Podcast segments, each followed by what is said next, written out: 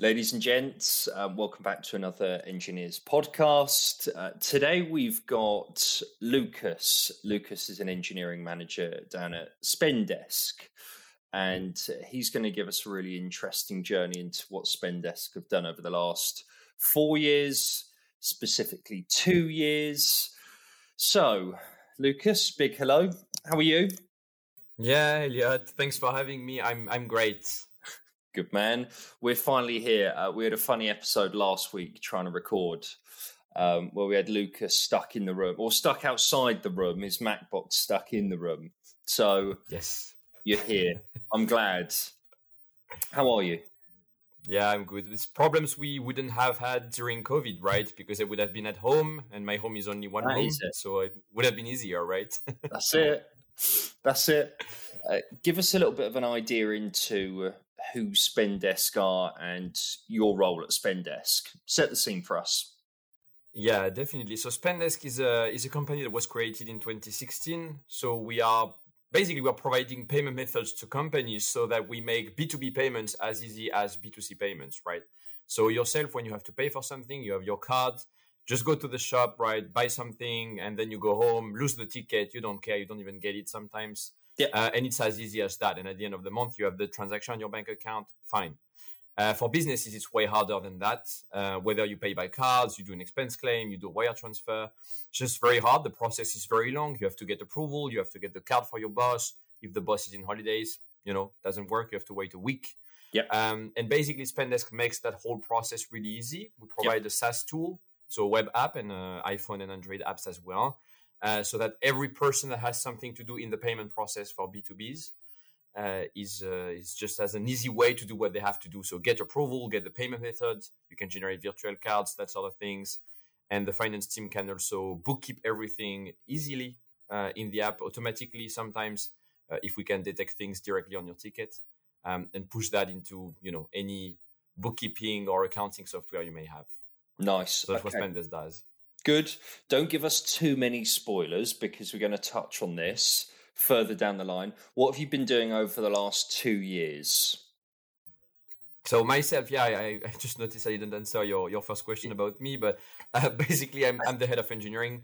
Nice. Um, it's basically acting as a as a CTO for the company, right? So managing the engineering team, defining the strategy, the technical strategy, um, making sure we are delivering the right product uh, at the right time, yeah uh, and making sure our engineering team is uh, as happy as it can because as you may know the market is really uh, tense and competitive at the moment. So we need to make sure everyone really loves working at spendesk so that no one would think about going elsewhere.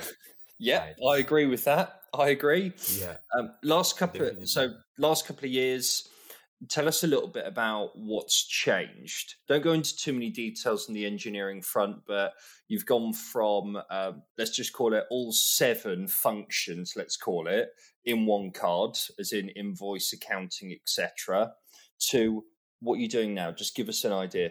Yeah, so in, in the last two years, Spendesk was built on top of you know existing partners, right? Yeah. We would have an API, and we would basically call the API. The API would get give us a card number, and then that would be it, right? That's how it works at the beginning. Allowed us to move really, really fast, and little by little, we had to innovate more, just in terms of payment methods, the way we generate cards, the type of cards that we generate as well. If we want to do credit, we want to do you know many things that we may want to do in the future or right now and we've been doing a lot of work in the last two years to enable that basically, moving away from traditional partners that we may have been using. And that included, no spoiler again, but a lot of works in terms of refactoring our code base, uh, making sure that we can extract all our banking layers and everything into something that's separate and something that's easy to plug into whatever system we may want to have, whether it's an external one, a new one, whether it's one in the US or one in Europe as well. Yeah.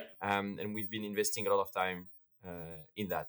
Nice. If, if that's what your question was about. Yeah, yeah. No, that was. So give us an overview of now um, last five years and if you like the two different areas of the business. Spendesk, what Spendesk, what they're really well known as initially, and what you built the company on, and now where you've moved to. Just help us understand the overlay and some of the architecture towards that. Yeah. So Spendesk was um, initially it was just a, SaaS tool, like you would have for any other sort of businesses that you use, right? Like Intercom or things like that. It's basically a big database with a beautiful interface on top of it, allowing you to do things with cards, right? That was the way we built it at the beginning. Um, and we built it with our mindset back then, um, which was like, hey, I'm a, I'm a, basically I'm a customer for anything. I'm paying for things at home, so I'm going to design the product so that businesses can pay like I can pay. Yep. Right. And that that doesn't work like it for businesses. And we we learned that way later down the road. But but that's basically what happened. So we designed that platform as a sort of a B2C new bank, neo bank, like you can have at Revolut or N26. Um, and we started building on top of that. And little by little, we realized that many of the things that we've built were actually completely naive um, of the bookkeeping world, of the accounting world. Everything that businesses need to pay and prove to governments when they buy something. Um, and so we had to remodel a, whole ecosystem, a whole architecture in order to um, move away from the B2C world and move into the B2B world, which basically is a B2B company. So a company that pays for something doesn't have one transaction. They have two different elements. The first element is what they pay. So what what is it that I'm buying, right? Am I buying a service? Am I buying uh, I don't know something like a, an object, something from Amazon? What is it? What's the intent? What am I buying, and why am I buying it for? Yep. The expense? And then they have the transaction, the actual settlement of the transaction when they pay. And these two things for you it's at the same time, right? You buy, you pay instantly, and you get your order delivered. For businesses, it's not the same thing. You can order a lot of things from Amazon and pay two months later, but you still need these things to be in your accounting software for the month where you you actually bought them, right? And that's the kind of thing that we realized way later, and we had to change our whole architecture to make sure that we um, are allowed and, and businesses that are using the platform are allowed to do bookkeeping and to pay as they see fit and not as if they are just a very little company of two or three people that is buying something exactly yeah. like you and I would buy something, right?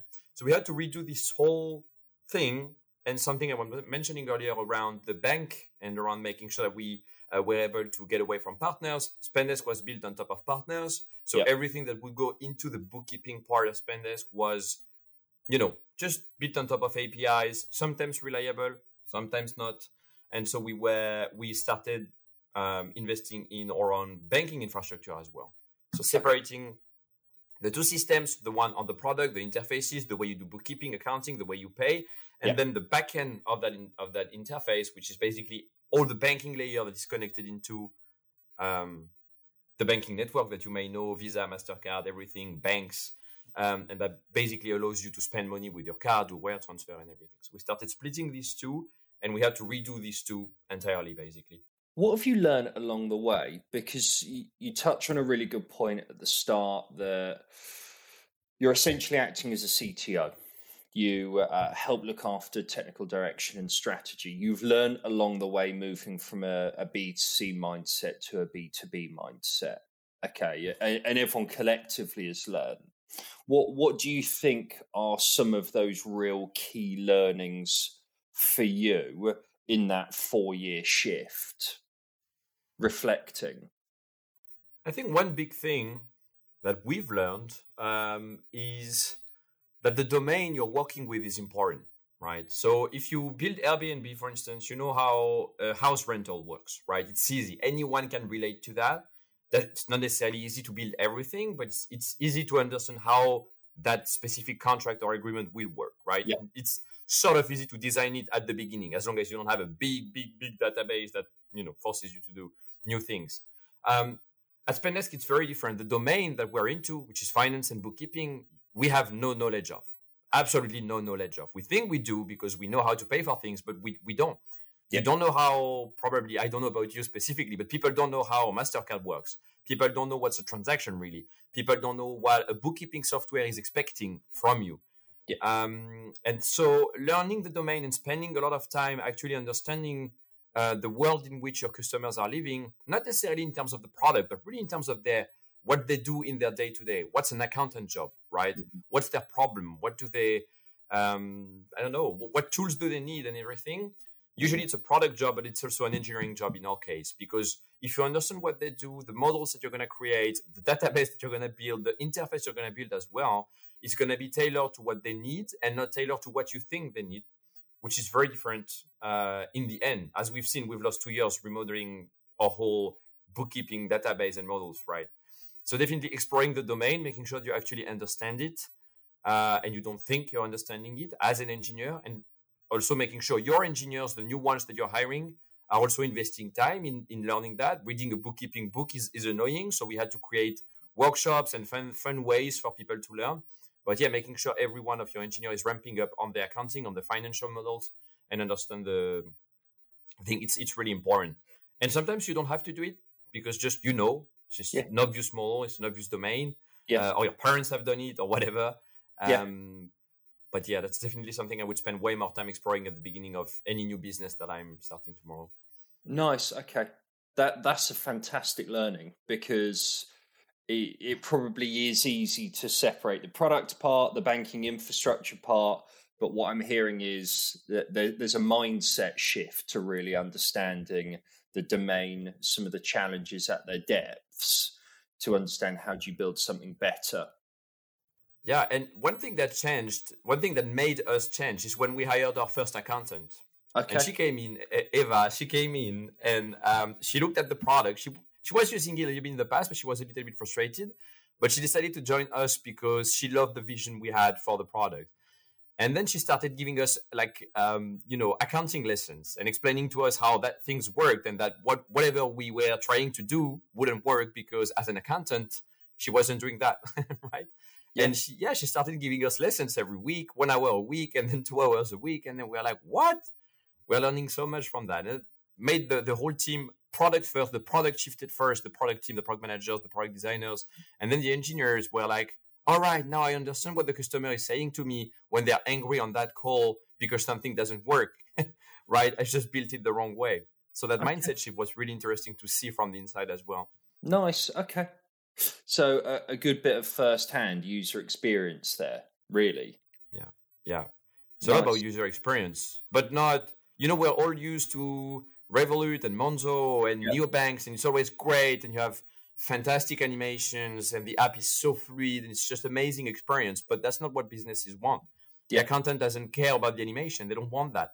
Yeah. They want things to be filled when they arrive on the platform. They want it to be clear. They want it to be extremely fast and um, it's just a completely different kind of user experience that they want but it's all about listening to your customers i think there is that in any startup book but it's also valuable for engineers not only for product managers that's what we learn basically yeah really agree really agree.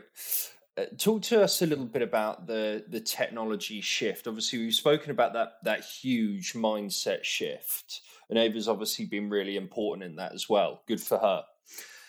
Let's talk a little bit about the technology shift and the landscape of what maybe 2016 looked like, maybe what you started to look like in 2020 as well, and where you are today. There's probably three areas. It might not be so easy to break them down that yeah. easily, but talk about just help us understand maybe that shift and where you've come from yeah to me everything every day is a new shift in yeah, my exactly. mind right you're learning something new every day just try um, but just just to give maybe a little bit of um, of context about what we've done so spendesk has been built on top of node.js and and backbone back in 2016 um, we knew back then react existed and whatever but the, the first team so it was freelancers they built you know something in backbone so we're like okay let's go with it yeah. Um, and we built that whole product like you would do in 2012, basically, like that whole product in one big bundle that we would release and would take one hour, everything manually.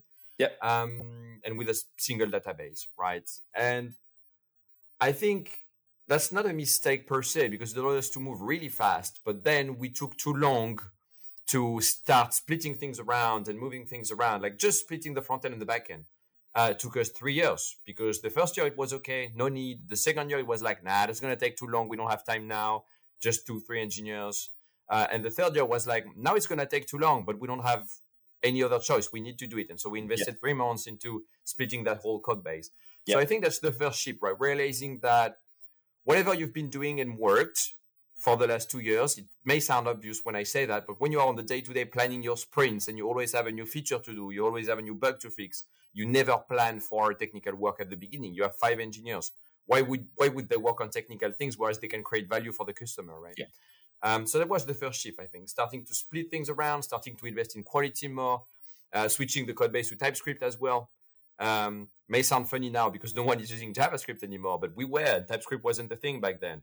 And yeah. so we started typing things, um, writing safer code, writing tests. And that also was a mindset shift for the team. Like we can't do dirty things anymore. Yeah. Um, and the funny thing is that we pushed too much.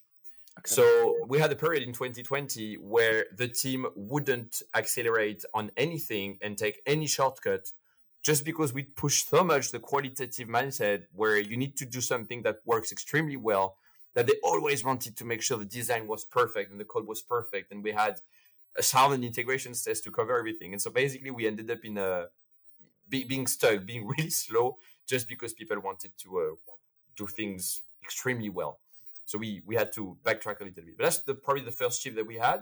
Mm. And then the second shift was like, okay, now we've split the back end, we split the front end, we have invested in TypeScript, we've typed everything, we've tested everywhere, we have a CI that works great, yep. we have metrics and monitoring everywhere. What's the new problem? Why are we still slow and why do we still have bugs and why do we still have performance issues like any other SaaS product? Yeah.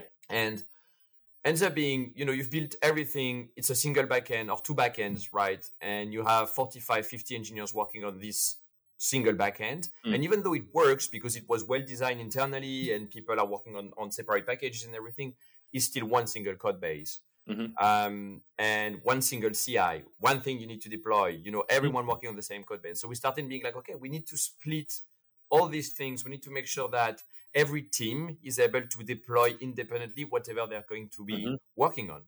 And so we started, and that was also with the banking side. You know, we need to split all the banking infrastructure work into something separate. We can't put any banking related things uh, with the security we need, with the reliability we need in the middle of our very big 2 million lines code base. Yeah. it's not going to work. So we started investing a lot in that at the beginning of 2020. Yeah. Uh, still an ongoing project because you don't do a re- complete rebuild and a complete refactoring of the code base in six months, uh, especially a code base like that. Um, but yeah, that's what we started doing in uh, in 2020, and now that's where we are in the in the middle. well, let's see. I, I really like that first part where you um, thought your efforts around CI/CD uh, test coverage or a good testing strategy would actually get you to deploy quicker, but it actually made things a lot slower. It's quite an interesting mindset from three years. We're a startup, we're as lean as anything. Let's package something together, get it out the door. To three years down the line, where there was just a huge backlog of things, probably uh, that you needed to deploy and get into production. That's quite an interesting shift from yeah. introducing quality into the teams. And it's nice to see where you are now. Obviously, you know, being approved your own banking license in 2020, which is great. And obviously doing your own things around banking infrastructure. There's this there's this nice pattern forming. Where do you think some of these challenges might come in the next one, two years? What are you all foreseeing? Yeah. Um, so you know, getting a banking license is is just the beginning, right? Um, but then you have to operate your own bank, you have to operate your own product. You've just proved to whatever administration in your is in your country yeah. that you are worth doing some banking stuff, but now you need to do it, right? Yeah. Um, building a bank and building a banking infrastructure is really different from building a SaaS product because you on a SaaS product, you can have a beta, right? You can have your, your customers trying things and then they're going to have some bugs like the last iOS release, right? We all have some performance issues with it. Spotify yeah. is now closing every day. Um, but that's that's fine. We have bugs. It's a beta. Fine, let's go. Um, you can't do that with banking. You can't release a beta version of your card acceptance um, algorithm, right? It doesn't work because if you have a bug on your you transaction acceptance criteria, it's not going to be working. So one of the big things that we have to do is to make sure we can balance the work on the product and the work on the bank and have the right investments on quality, on processes, on um, testing in both of them, and they are not the same. So mm-hmm. it's just something we can say. Let's let's write a ton of unit tests or end-to-end tests everywhere. It's going to be great. No, you can't. You can't do the same thing for the bank and for the product because you don't have the same needs. Yep. Same in terms of performance. On the yep. product, if your query takes, I don't know, 280 milliseconds to complete or, or 340, that's fine. No one will notice the 60 milliseconds gap. But on the banking side, if you don't answer to MasterCard in less than 300 milliseconds, then they consider that your payment failed. So okay. these 60 milliseconds are now a very big problem that you need to solve because you need to run a thousand algorithm within these 300 milliseconds, right? So I think one of the big challenges that we're going to have is that is is finding the right balance between the two, uh, the product and the banking infrastructure, and finding the right strategy for both of them, knowing that it's different yeah. Um, and having developers switch from one to the other. Of course, we're trying to have um, some developers sticking around for a long time, but you still need to switch. You still need to hire people. And how do we explain, train, uh, onboard, and make sure that their life is great even on the bank, right? Um, in the next year, I think that's going to be a, a, hard, a hard challenge for us with the growth of the company, the growth of the team as well. For sure, uh, but from what I hear, you've learned how understanding the product the the business logic as well at, at, the start and you even mentioned yourself if i was to go and do a startup again in effect this is kind of like that a startup within a startup so to speak then understanding some of those challenges initially if you can really truly try and understand them where you can you'll learn along the way for sure then that will probably put you in really good stead as well. You mentioned obviously under 300 milliseconds needs to be done, otherwise transaction fails. Things like that. Obviously, yeah. you had to go and do that to get your banking license approved initially, but there'll be lots of things I'm sure you'll learn from a technical perspective.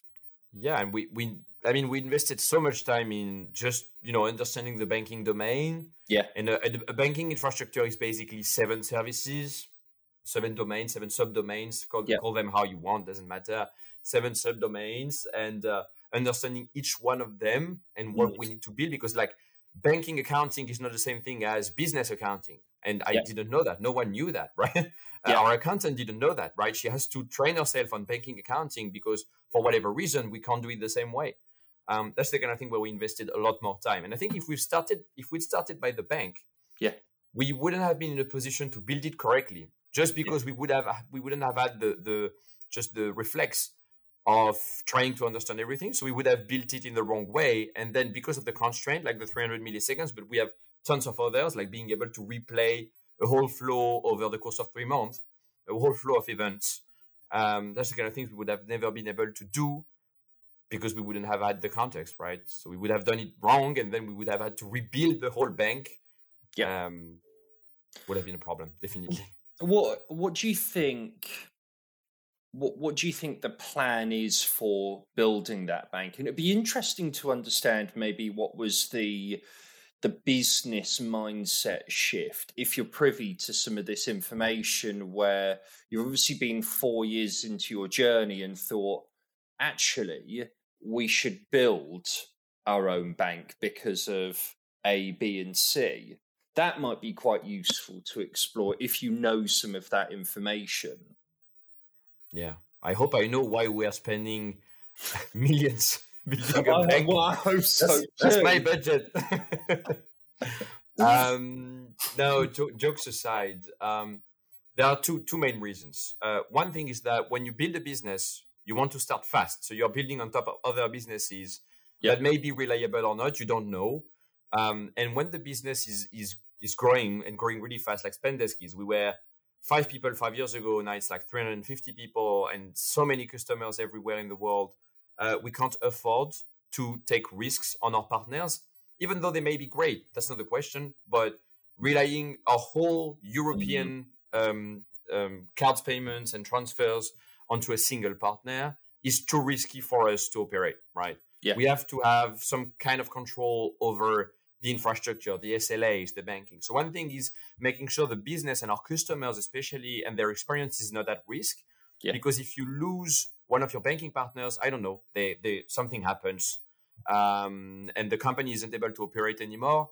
It takes three months just to make sure that you can have another partner, set up everything, ship the cards, and you have so many cards to ship to everywhere, uh, physical ones, but also virtual ones.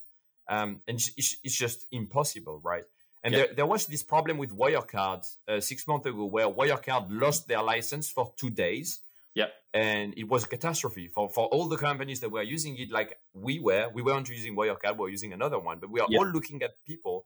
And in two days, we had like 200 or 250 leads from customers churning from these companies mm. and being like, sorry, I, ca- I can't use their product anymore. I love them, they're great, but I can't use their product anymore. Yeah. So that's a risk we wouldn't be able to take. And the other is, you know, business is business. A partner is expensive. So margins are really low because of, they're not really low, but they're lowered by the fact that we have uh, a partner, right? Because they're costing a lot of money and they're taking a little share of everything that we do. Yeah.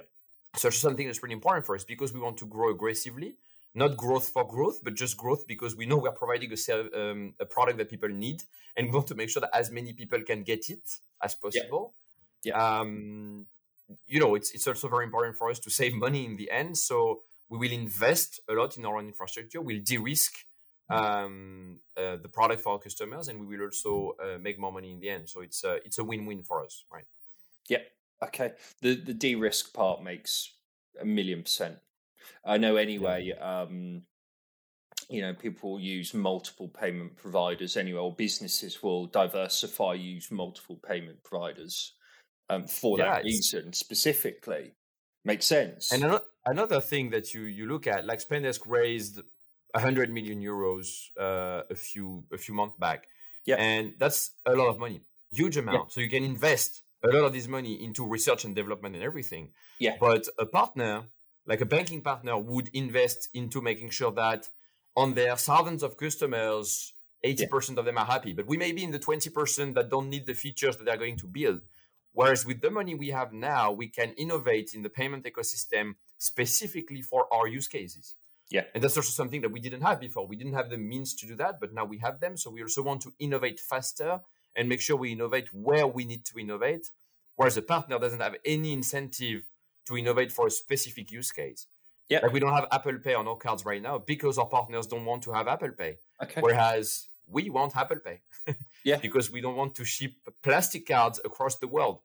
It's not green, it's not ecological, it takes a lot of time, costs a lot of money. It's just bad, right? So if you can generate a card on your phone and then Apple Pay for everything, that works well. Kind of innovation that we will build yeah. and others won't, right? Yeah, that makes sense. Cool. We've spoken about um, speed and latency you know, specifically in the transaction part. What other engineering challenges? And I, I can imagine one around reliability and resiliency is going to come with building your own banking license. talk, talk to us a little bit about um, maybe some planning or design that was put in place in 2020 thinking about building this. Yeah. Um, so, you know, reliability is important for the bank, but it's also important for the product because your customers, yep. your users, they don't know that your product is in the bank. Yeah. You know, they are, they are transferring money and they see it in the product. So for them, the product is the bank. So if your button is weird, then they're going to be like, is my money weird as well? Like, do, do I really have this amount? Yeah. see what I mean? So reliability is important everywhere. Um, in terms of architecture, something I mentioned earlier is around um, making sure that we can reproduce everything everything that happened on the platform at any point in time and reproduce all the events that are happening. Um, mm.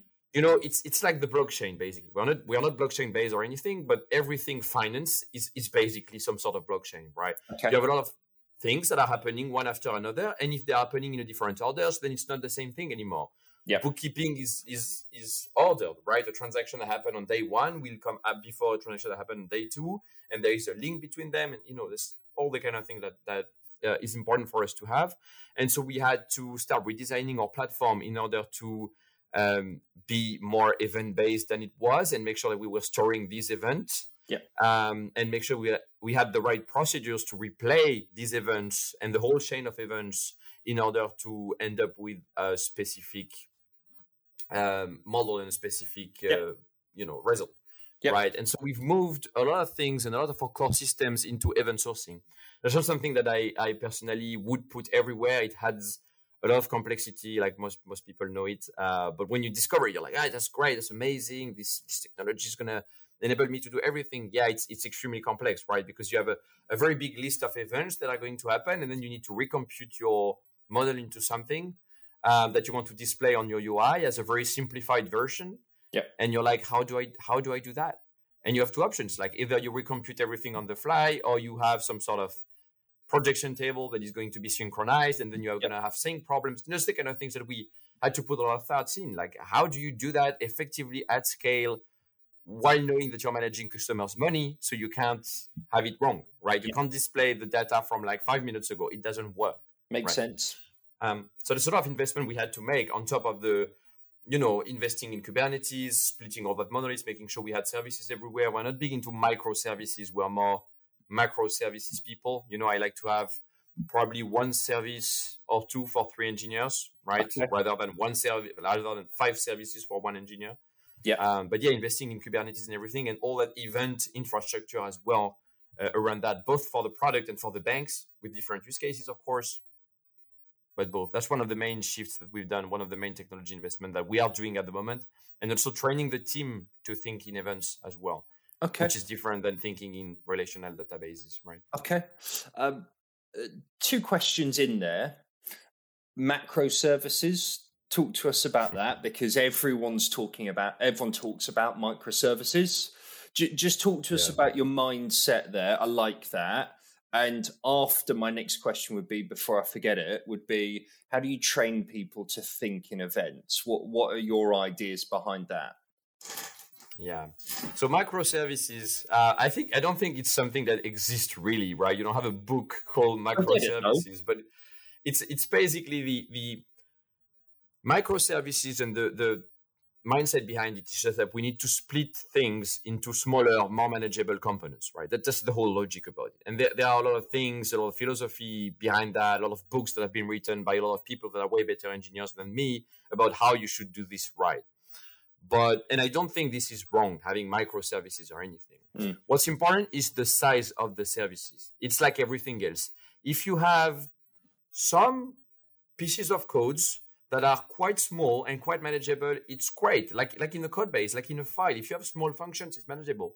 But if you are trying to build smaller and smaller function all the time, so they do one or two or three lines in the end, and each of them does a very specific thing, yeah. then you end up being like, okay, I need to combine three functions in order to build something. So I'm gonna build a fourth function that's going to combine these three functions yeah, into one. And so I'm going to be able to do whatever I have to do. It's the same thing that happens with microservices, right? Yep. You end up with a, a Kubernetes uh, platform. If you don't design it well, you end up with a Kubernetes platform where you have a thousand services uh, that are extremely small, that are basically, I don't know, handling one or two models at most. Every time you have to aggregate something, you can. It's just it's just too small everywhere. So you have to build a full service that's going to aggregate the three others and act as some sort of gateway. You know, we have so many gateways everywhere. Yeah. Right. You're supposed to have one between your front end and your back end, right? Yeah. And now we have a thousand because we need big gateways everywhere. And that's basically where this comes from. It's like you need to have the right size uh, in order for it to be manageable by the team, in order for your engineers to know every service that they have in their scope, uh, in order for things to be doing what they need to be doing without having to calling 50 others um, services, right? And that's basically why we talk about microservices. It's because we want to make sure that people don't understand build it as small as you can, but they understand build it as small as you need, right? Yeah. And it's very different. Yeah. So that's how we build it sensibly. I, I, I think yeah. sensibly, but I'm non-technical. For think me, think about the domain. Yeah, I was yeah, going to say about thinking about the domain. Yeah, we do a lot of domain-driven design here. It's like you know, starting from the domain and building your services based on these domains, and that, that has helped us tremendously. But even doing domain driven design, you can still split them too much. Okay. So um, yeah, it's important to train the team to think about the aggregates and okay, I'm going to okay. do this and I'm going to do that. So that's one service and that's two. You can always split more later, whereas yeah. it's really hard to combine. Yeah. Do, does this mindset coincide with the um, how do you train your engineers to think in events mindset as well, or or are they slightly separated? Do you think? I think it's separated because building services and and finding the right number and the right uh, scope for each service is is architecture you know it's it's designing things it's abstraction yeah. thinking in events is just it's it's gymnastics you know it's, it's just a different way of thinking things like when okay. node arrived and node was asynchronous so basically you would do something write two lines and the second line would be executed before the first line yeah and that was the most i don't know it fucked, fucked up my mind you know it was like what what's happening um, and and it's just gymnastic. You have to get used to it, right? Yeah. You have to have someone who knows how to do things that explains to you how to do them, and then you have to practice. The same thing with events, right?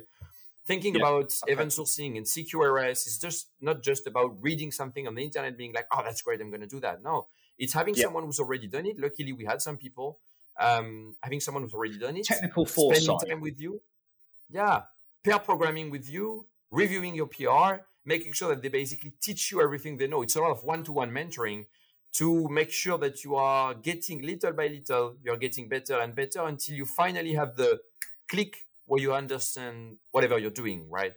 You, the, all right, now I get it. Yeah. I didn't get it before. Now I get it. Yeah, that's the nice. most important thing. Uh, I get it. By the way, I get that now. Gymnastics. But you know, it's the, it's the curve. I'm thinking gymnastics. Yeah, but it's it's it's the curve. I don't know if you know this curve. It's basically the learning curve about anything, where you have a very steep curve into thinking that you know something, and then you have the moment where you realize that you don't. Yeah, and then it's uh, it's it's a fall until you're like, okay, now I really don't understand anything. I'm gonna start learning it correctly, and then yeah. you have this long linear curve uh, that goes up, right? And so we want to have them move as fast as we can uh, up the first curve, and then we accompany them, you know, in the linear one.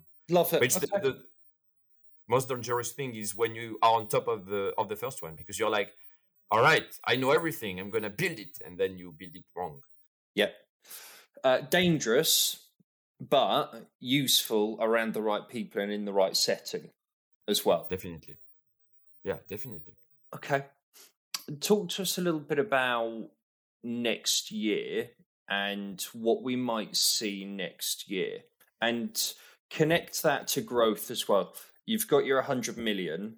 Okay. There'll be people listening that potentially are interested in Spendesk from an engineering standpoint that might want to reach out, might want to come and join, etc. So just give us a quick overview of what 2022 might look like? Yeah, it's um, well, it's not only about 2022 because the, the plan that we're running now is on three years. Um, we're thinking a bit longer term because we're we're bigger and we need to right now. Yeah. Um, what one thing that to understand about Spend is that the technical strategy is is highly linked to the product strategy. Everything comes down to what are we building in terms of product and how do we create a technical strategy that goes along and, and basically makes us build that product strategy faster and execute that product strategy faster.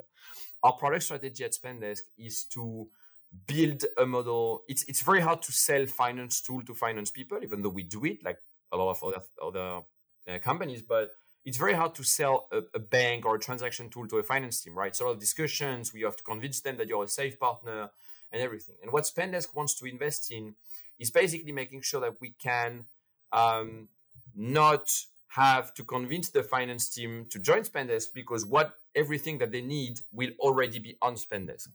So they need to collect invoices. Invoices. How do we make invoices appear on Spendesk even before they have a Spendesk account, right?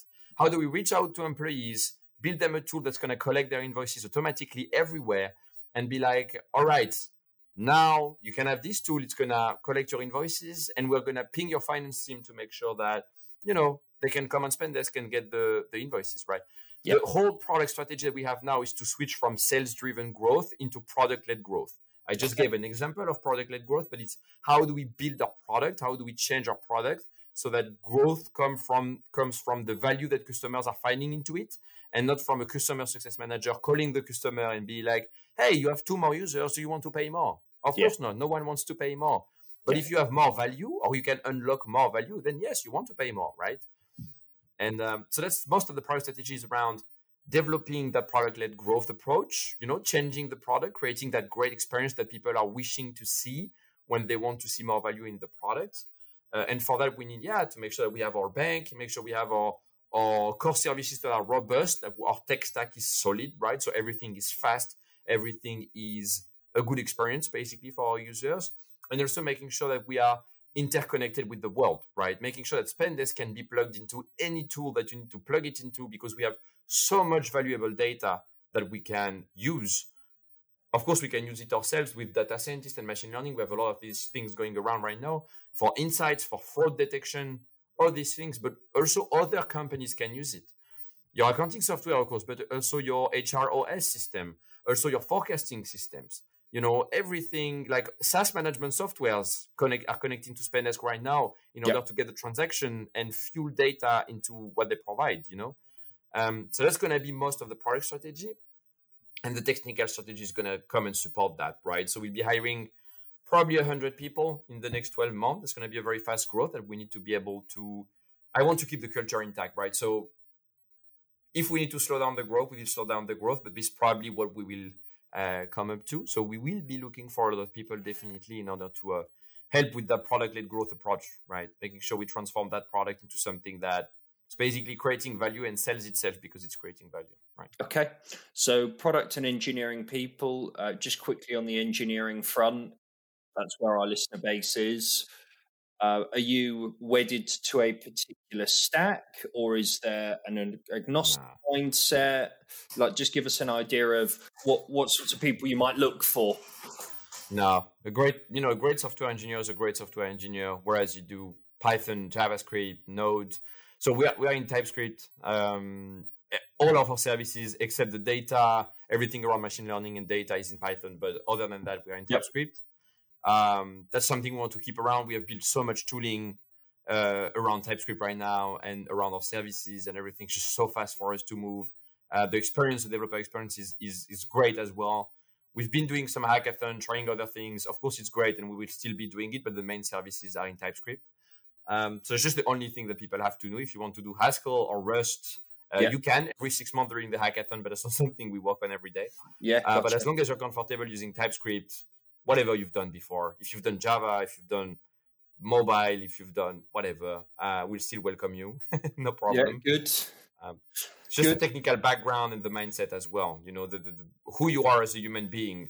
Do you want to collaborate with people? Are you are you a mentor? If you're senior, do you like mentoring? This is the kind of things that we will be looking for more than have you done TypeScript, right? If you've done Java, it's great as well. Based in Paris?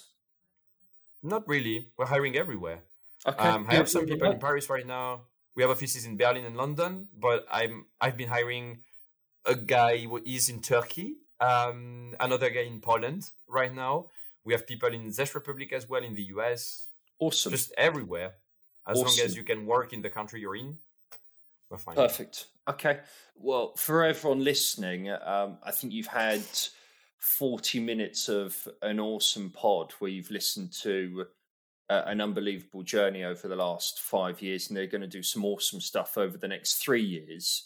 You've heard it right here. So, um, from any background, shapes, sizes, if you've got the right mentality that Lucas has mentioned, being product led, being passionate, mentoring people, thinking about good system design, whatever else, then come and talk to these guys and girls. Links are below.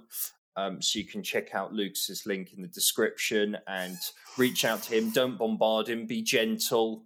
Um, reach out in the careers page as well, or anyone else in the teams, maybe that that hire engineers. Uh, I hmm. just want to say a big thanks. Good luck for the next year. Good luck for the next three years. You've been awesome.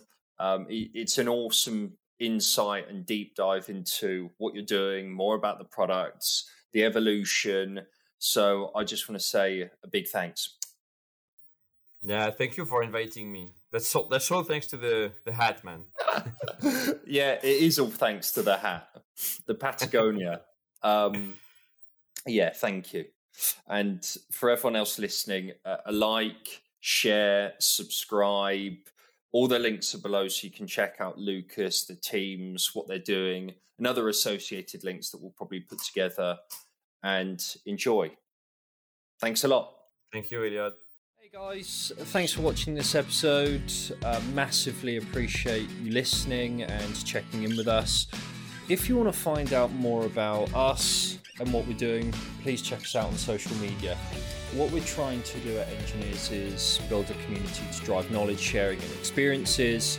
On Twitter, we can be found Enginears.io. It's no underscore. We've also got a website which is enginears.io. These links will all be posted in the description. Any feedback and comments are massively appreciated. We're always looking to improve on where we can. Thanks, guys.